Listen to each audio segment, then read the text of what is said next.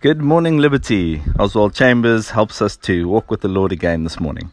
Intimate with Jesus. Have I been so long with you, and yet you have not known me?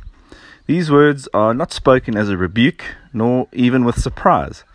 Jesus is leading Philip on. The last one with whom we get intimate is Jesus.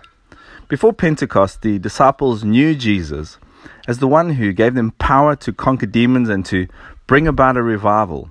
It was a wonderful intimacy, but there was a much closer intimacy to come. I have called you friends. Friendship is rare on earth. It means identity in thought and heart and spirit.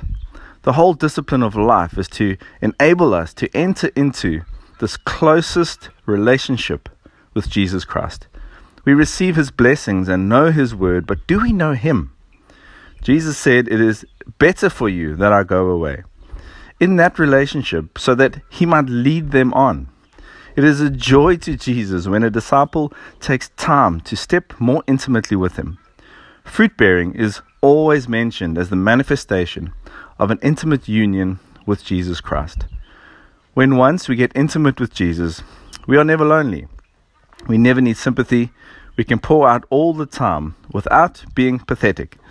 The saint who is intimate with Jesus will never leave impressions of himself, but only the impression that Jesus is having unhindered way.